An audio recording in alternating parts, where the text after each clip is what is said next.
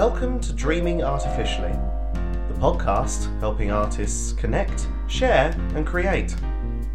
Join your hosts, Joanna and Gina, to get advice, hear artist stories, and be inspired.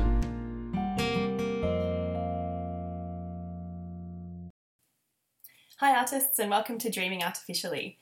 Today we're heading to Sweden where we chat with creative soprano Anna Thunstrom. Anna develops experimental performances around English Renaissance music and explores ways to transport early music into a contemporary setting.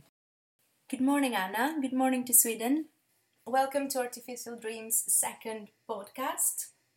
Thank you. And can you tell us about a bit about yourself and your projects there in, in Sweden? Um, okay, so yeah, uh, my name is Anna and I'm a singer. Um, right now I'm studying a master's uh, and it's called um, Contemporary Performative Arts. So it's sort of a, it's like an interdisciplinary master with um, like people from all over. So like it's it's me and five others, um, and I come from the field of music, and they come from performance or dance or um, acting or whatever, and we each have our own project that we look into.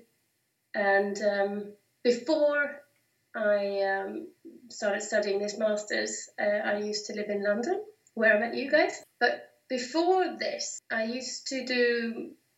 I'm from a classical background, so I do classical singing mainly performing mostly in churches, recitals, you know, the, the sort of typical classical performance type of singing, you could say. And um, when I moved to London, I got into early music much more, uh, specifically Renaissance music. You've had a lot of experience performing this style of music, right? Yes, I was. Uh, I was super lucky actually to meet uh, like my idol Emma Kirkby, and she um, at, at, the same time as I was in London, she opened up this opportunity for um, singers and lute players to join her in a performance in uh, Brighton Early Music Festival. Uh, I auditioned with my lutenist, and um, after that, we did this performance, and that sort of turned into a group called Down on Works. Uh, and we did loads of performances during the years I was in London. So, Anna, this uh, discussion came about um, after a conversation that you and I have had in the past. Um, and you said that you're a naturally shy person. Um, but performing as a singer is something that gives you very little place to actually hide. So, on top of the pressures of live performance, you can't actually hide behind an instrument like other musicians can. So, as a shy person, how do you deal with this what made you get into singing in the first place? Uh, yeah, I've been thinking loads about that because um, it's such a strange thing. I think you know, like why? Um, but I think like I've always I've always loved singing, so I've done that from like you know forever. Um, and I think it's um, at least starting. It was the singing in the right context. So like my mom told me that you know, yeah, I was super shy in school.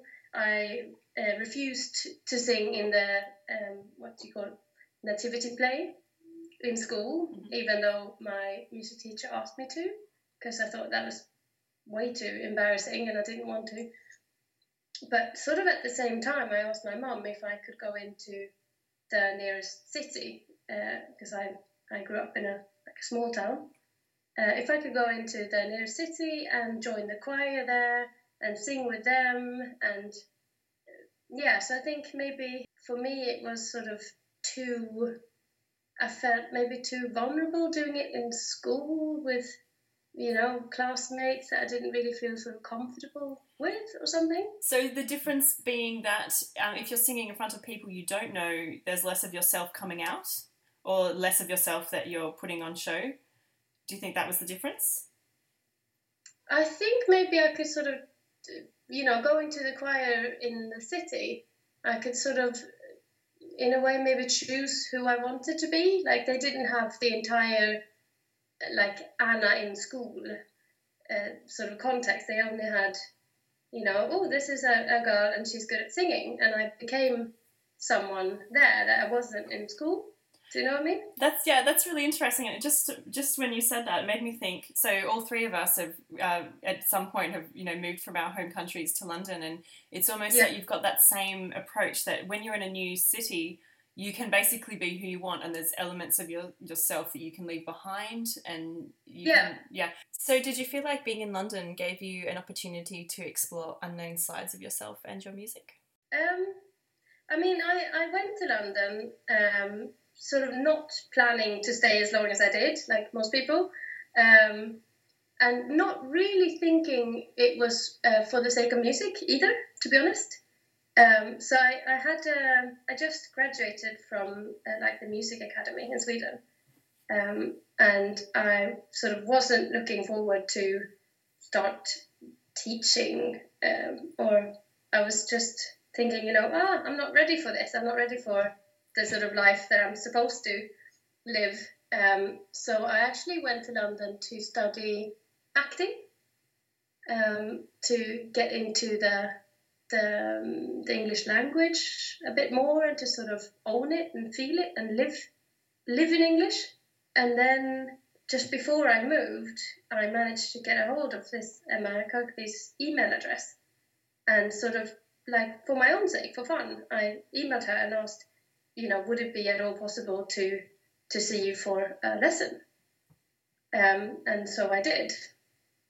And then she was the one encouraging me to find myself a lutenist and you know like get in touch with the London Lute Society. And I was like, what? what what's what's the London Lute Society? And, and what's such a thing? Um, so that sort of that sort of all happened at the same time. Like I studied acting, and um, I started playing with this lute player, Wesley Elliott, and I got to know. Um, yeah, I sort of started owning English a bit more, and I guess uh, I was.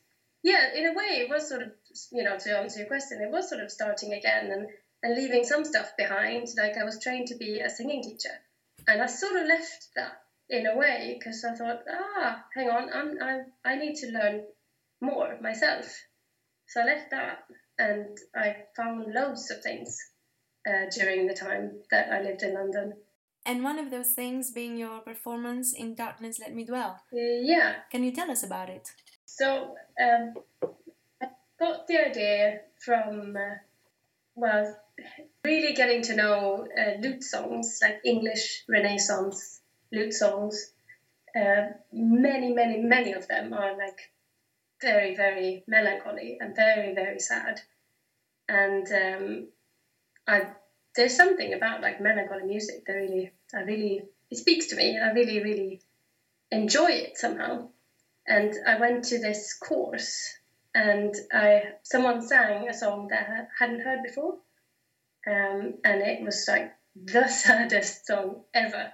Can we? Can you tell us what song that was?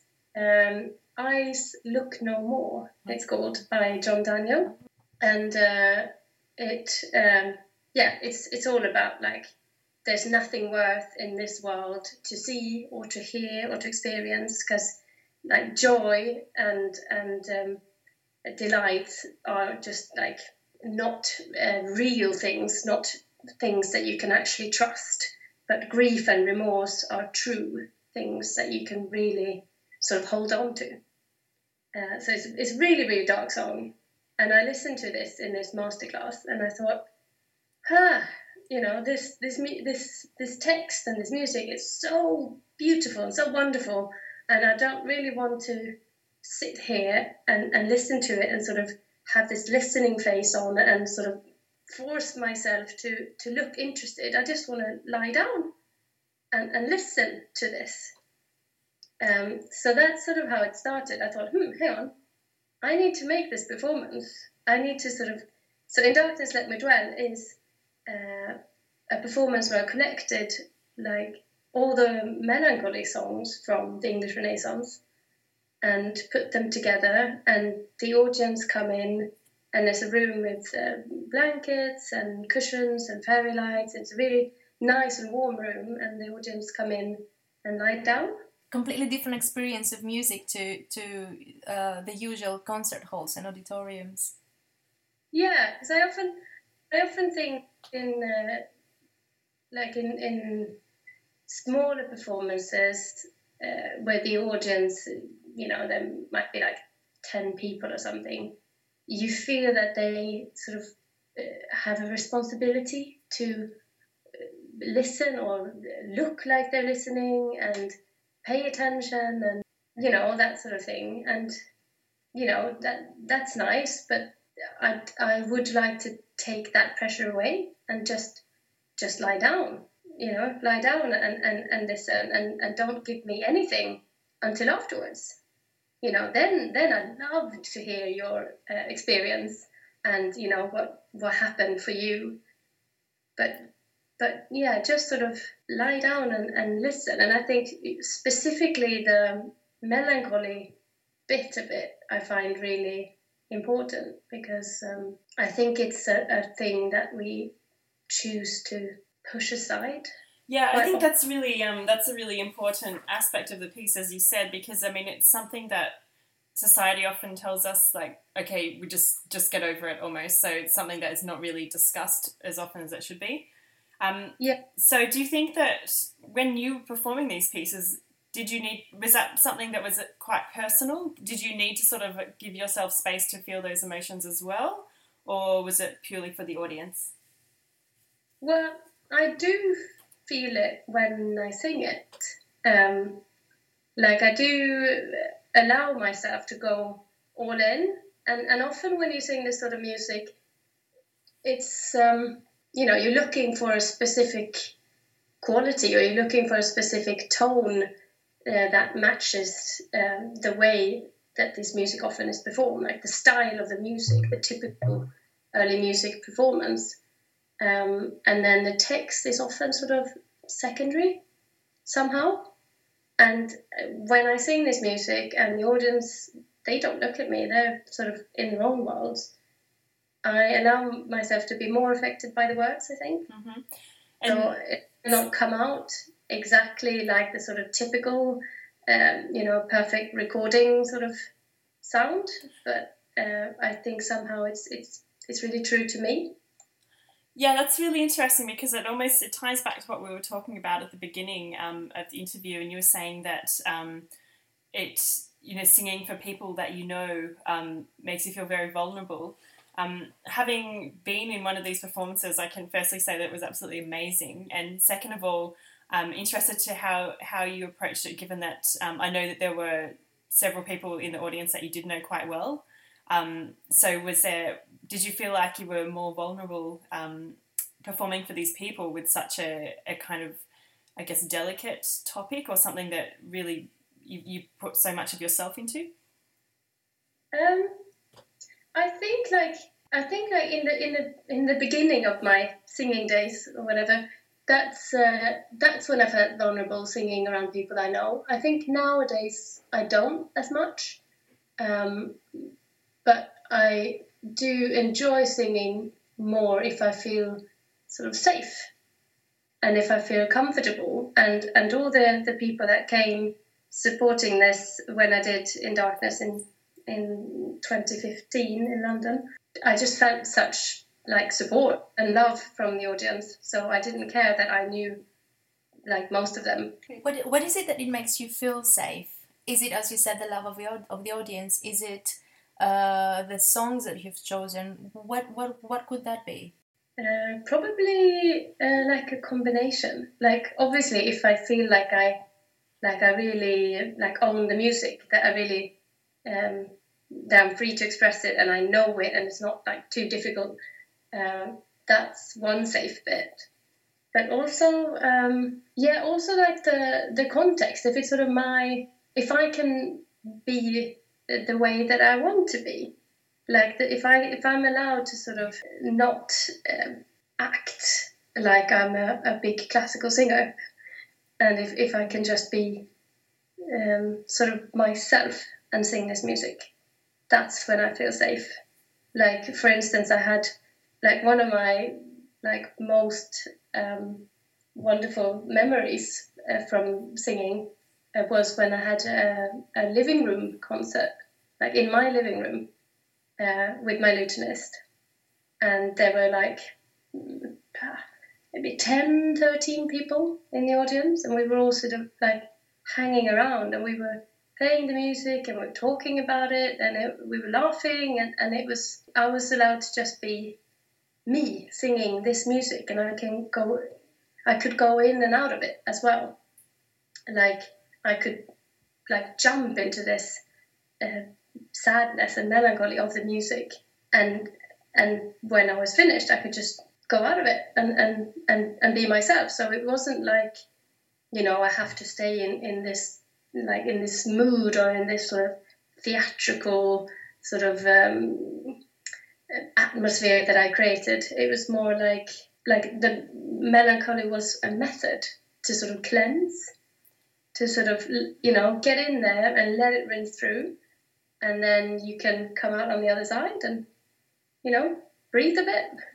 Amazing. I, love that you said that because that was pretty much my experience of being of being in the audience for In Darkness. It just felt like it was a really cleansing experience. So allowing yourself to feel these emotions that we don't often allow ourselves to, and then coming out and having people to discuss and share um, share the experience with.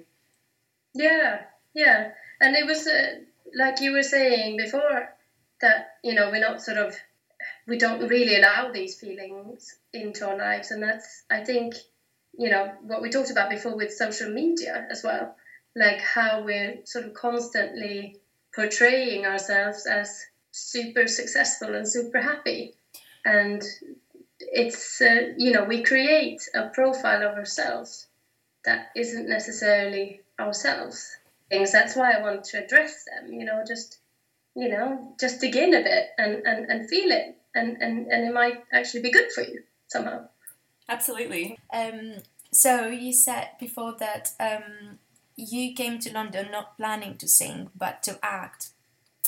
However, when you started singing, um, you really gave yourself into it. You were very passionate and excited about it, and you took responsibility of all aspects of, of singing like the venues like the marketing the promotion and of course choosing um, right um, materials to sing studying it a lot. Um, i just i found it very interesting that you know uh, your plan even though your plans kind of changed you were very very passionate about it um, that was it was actually things that i hadn't really done before because when I when I studied uh, in um, like music academy, I was you know sort of just a part of the academy, and I I was there being a good student, and I did what they sort of told me to. Like the only thing I actually produced um, on my own in Sweden was my uh, graduation concert, and that that was actually a really great experience because then like the done thing in a way is to sort of pick out the most um, like the most difficult pieces that you've conquered over the years or like um, you know it's a bit of a it could be a bit of a like show off moment. Like i'm gathering everyone and look at me and that um, and like during my time studying i sort of more and more felt like well that i have to focus on the joy of singing because I've lost that so many times, you know, trying to deliver or whatever. So my graduation concert was actually in, in three parts. So it was um, some baroque music, and then it was me singing with my singing ensemble. So I was just a part of a group, and then it was me singing music that I've written. That was more like sort of singer-songwriter pop music because it just gives me a lot of joy. I really love that you did that for your graduation concert because I mean I can speak from personal experience that um, in the sort of conservatoire environment there is so much pressure to be to, to put on that show offy concert um, and you know look what I can do. But I love the fact that you went back to your roots and said no I've, I've done this because I love it and this is what I want to do not what's expected of me so I think that's fantastic yeah it was a really good experience I think and maybe that sort of made it easier to um, to do similar things in London. I don't know. But the thing with the producing in London was that, you know, I hadn't really done it before, so I hadn't much experience. But I felt really strongly for the music, and I was um, learning as I went somehow, and just try to like ask people, how do you do this? How do you do this? And what do mm. and and um, I think that's the way I learned how to sort of produce my own things and and how, why I, like how come I did it with such passion because it was it was new and and um, I, I, felt strongly for it, which in a way perhaps I hadn't uh, when I was studying music because then I was there to please somehow. Yeah. So um, Anna, I wanted to ask you about Barcelona, if that's okay. Yes. Yes. So uh, you were in Barcelona during the recent terrorist attack. Um, and you, you said that you didn't feel comfortable announcing to the Facebook world that you were safe um, because you felt it was making too much of a big deal of, of yourself. Um, is that that is the case? Yes. Yeah. I, I don't I don't I, like I can't really um, I can't really say why I thought like that. I know it's just instantly. I don't want to make too much of a fuss. I don't want to make myself that important, and uh, I don't want to like. I sort of imagine if I posted something, people would uh, reply with you know lots of love uh, in various ways, and there would all be people who I know sort of don't know me.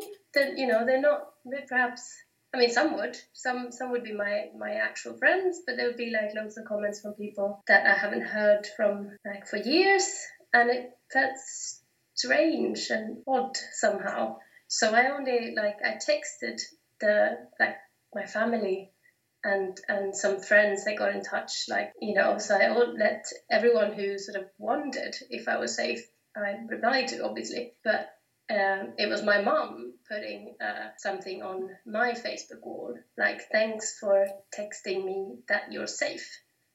So uh, people wouldn't wonder as much. So, what I find really interesting about this is uh, pretty much the same time you posted from your business page on Facebook inviting everyone to come and hear you sing at the next performance of In Darkness. Um, so, what's the difference for you uh, in terms of you don't want to make a big deal of yourself, but at the same time, you want you, you're promoting yourself in this way? I mean, I, I wouldn't post uh, "Come and Hear Me Sing" at the same time as you know people were wondering if I was safe. Sure. Yeah. Sorry, that was probably bad wording on my part. It was several days apart. I'm sure. That was like a, a few weeks later. Yeah. But yeah, it's. I, I guess I see Facebook more as um, a way of you know getting people to come to my uh, performances or, or know sort of keep keep up to date what I'm doing sort of performance wise but uh, uh, there is a resistance I have to confess. It's the, uh, even even inviting people to my performance like even inviting people to in darkness let me dwell that I'm super proud of and that I really really want people to come to. Still like sitting there and select people that oh, it's really hard. Why do you think that is? Why, yeah, what is it that holds you back? Uh, maybe um, jantelagen, which is like a, a Swedish uh, sort of rule almost that you know don't don't think you're anything special. You sort of don't make yourself to seem more than you actually are. Is that something that you grew up sort of hearing a lot? I mean, it is in it's in the society. Like people frown upon someone who thinks they're all that, and and you really have to be like super duper mega talented in something for you to be able to say, you know, yeah, I'm really good at this, and people will just nod along. Like I think that is it's a special like Swedish trait. Uh, you can yeah, it's called jantelagen. You can look it up. Sure. It's a strange thing, to be honest, because it's, you know, of course you should feel good about yourself, and of course you should, like, if you want to share what you do with others, you need to get over yourself and just invite people, uh, which I do. But there is still a resistance thinking, like, when you asked me to do this interview, I was like, uh, am I interesting? Like, how can I think of myself as interesting? Who would listen to this? And and you know all those thoughts come and sort of wrestle the other thoughts of like, of course I've got something to say, and of course it's you know interesting to to listen to. I think that comes back to um, something that all artists struggle with that we're our own worst critic all the time. Mm. Does it have to do with the field being super competitive as well? Um, when I lived in London, I was just like a, you know, you say a little fish in a, in a big pond. Like there was so many people doing early music, and they were so good at it, and I was just like this little part of it. Um, so then it was really hard to a massive competition. Here, like once I moved back, I'm a bigger fish in a smaller pond, and there's not loads of people out there doing the same thing as I do. So I think competition wise, I, I don't feel actually that I have that much to like. I don't have to defend myself that much. But I guess it's it's just making a making a big deal out of yourself is strange, but at the same time, I'm I'm not. I'm not making a big deal out of myself. I'm making a big deal out of the music Exactly. and, and, and the melancholy and and you know perhaps giving it um, for people to experience in a different way. Yeah, And- I, I think it's and- important to, um, you know, for all artists to sort of think, um, you know, look at their work as how they're serving the audience. So, Yeah. you know, this is this is why you should come to my performance because there's something in it for you, not come and watch me sing. Yeah, exactly. Yeah, I mean, it, it even sort of uh, it struck me a few weeks ago when uh, I went to see my lutenist because obviously I have to I have to collaborate with a new lutenist. So this was the first time that we uh, got together and, and played this sort of music. And um, like halfway through our day of rehearsal, I sort of saw myself from like from an outsider's perspective or something, and I thought like, look at this person sitting here reading from these crazy like music sheets, these facsimile, uh, knowing things and saying like, oh, maybe we could do it's more like this here, and and this actually intends. Like, I I saw myself knowing loads of things about uh, this music and and about you know how to perform it and and having loads of experience that I didn't know that I had like until I sort of presented it to someone else. It was it was quite a great experience. of thinking, wow, look at this, because I also remember so vividly being in in panic, um, having loads of music to learn for a course that I was doing in Germany, with this type of um, like reading the music from this type of music sheets, which is like the old version of um, like a music notification, like how, how do you say music score? Yeah, Yeah. yeah. And and it's really really difficult. Like you spend half of the rehearsal trying to figure out what what does it say. I remember doing a class um, in when I was at uni, and it started at eight thirty in the morning, and we had to um, we had to analyze these old medieval scores. it was just the, the biggest challenge in the world, and to do that at eight thirty in the morning. Yeah, so.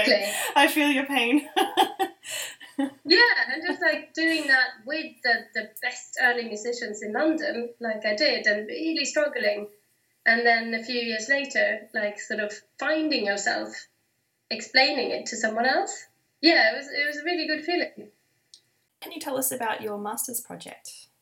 Um, yeah, uh, my project has sort of developed. Um, I applied with a certain question. I was wondering what happens to my voice if I really feel the text and if I start from um, the text instead of the music, what happens to my voice when I sing? But that it's sort of grown to be a bit about that, but also about um, how can I use uh, music to create meetings with my audience. What do you mean? Um, often, often when I perform, like often when you perform classical music, it's it's very much the audience sit over there and the performance the performers are over here, and um, there's like a like an invisible wall between us. Like uh, I do my performing bit and you do your audience bit, and we don't really engage quite often because the, the music is somehow more important or something. I don't know. and and maybe like afterwards the audience can perhaps not even feel sort of safe enough to approach me and say something they just leave and i've been standing there giving my all and i i don't get any feedback. And i've always felt a bit sad about that. So i think now my my project has started to become more of like how can i how can i meet my audience? What sort of performances can i make that um, you know sort of shatters this wall? And, and how can I how can I um, have a dialogue and communicate with my audience with the text and, and with the music. And I think in darkness is like on that road. Like I, I always want feedback afterwards to hear what did you experience. And I've thought of um, I'm planning two other performances as well which is on the same theme of I've got one in mind that it's going to be a one-to-one performance. So I'm going to have one uh, audience member and see what happens. Just one. Wow, that's that's it's to be a unique experience for that person. Yeah, I'm hoping that be a new experience for both. So it's not Mm. just you know me giving and them receiving, but it's sort of a reciprocal thing. Is what I'm hoping. Can I ask what's coming next for Anna? Uh, next up is uh, In Darkness Let Me Dwell, Sweden edition. Uh, so on the 29th of October, I'm going to perform it here in Gothenburg. Nice. And yeah, I'm, I'm looking forward to that a lot. And then before that, I'm actually next week, I'm going to do um, some sort of um, performance piece. It's um, a cult- culture night in Gothenburg. And uh, I'm going to collaborate with a dancer and an actor. And we're going to do um, something, a piece that we call friendshipping. And it's a devised piece. So we sort of, uh, we just came together with different ideas and, and uh, worked something out. So we, we built something together, which is um, not the way I usually work because usually everything starts from music. Great. And Anna, can you tell us where people can go if they would like to find out more about you? Well, ironically, it's Facebook. Yeah, so it's uh, facebook.com slash Anna Thunstrom Music. and we'll put a link up to that as well. So, Anna, thanks so much for talking to us today. Uh, you've been really addressed some really personal issues, and we really appreciate it, and I'm sure the listeners will as well. Um, thanks so much for being here. and good luck for all your future plans. Thank you. It was really nice talking to you.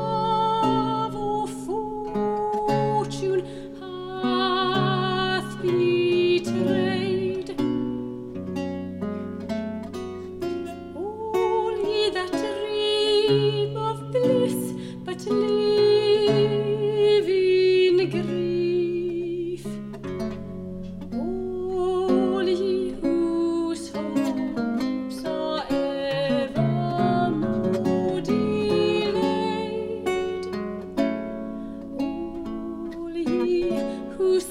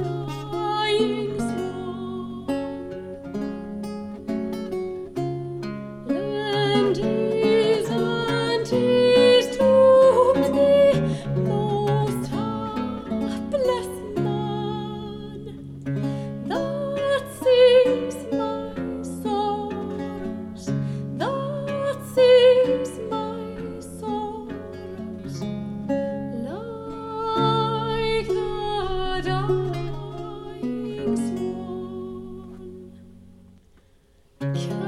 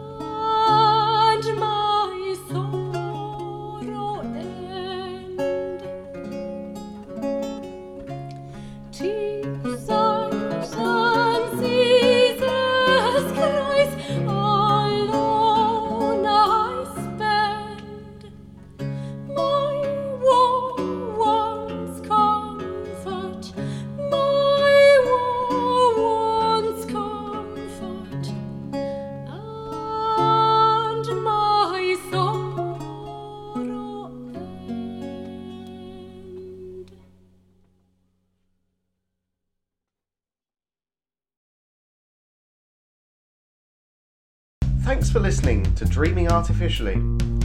Join our Facebook group at Artyficial Dreams Creative Collaboration.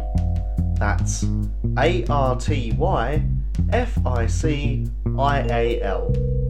Or visit our website at artyficialdreams.org.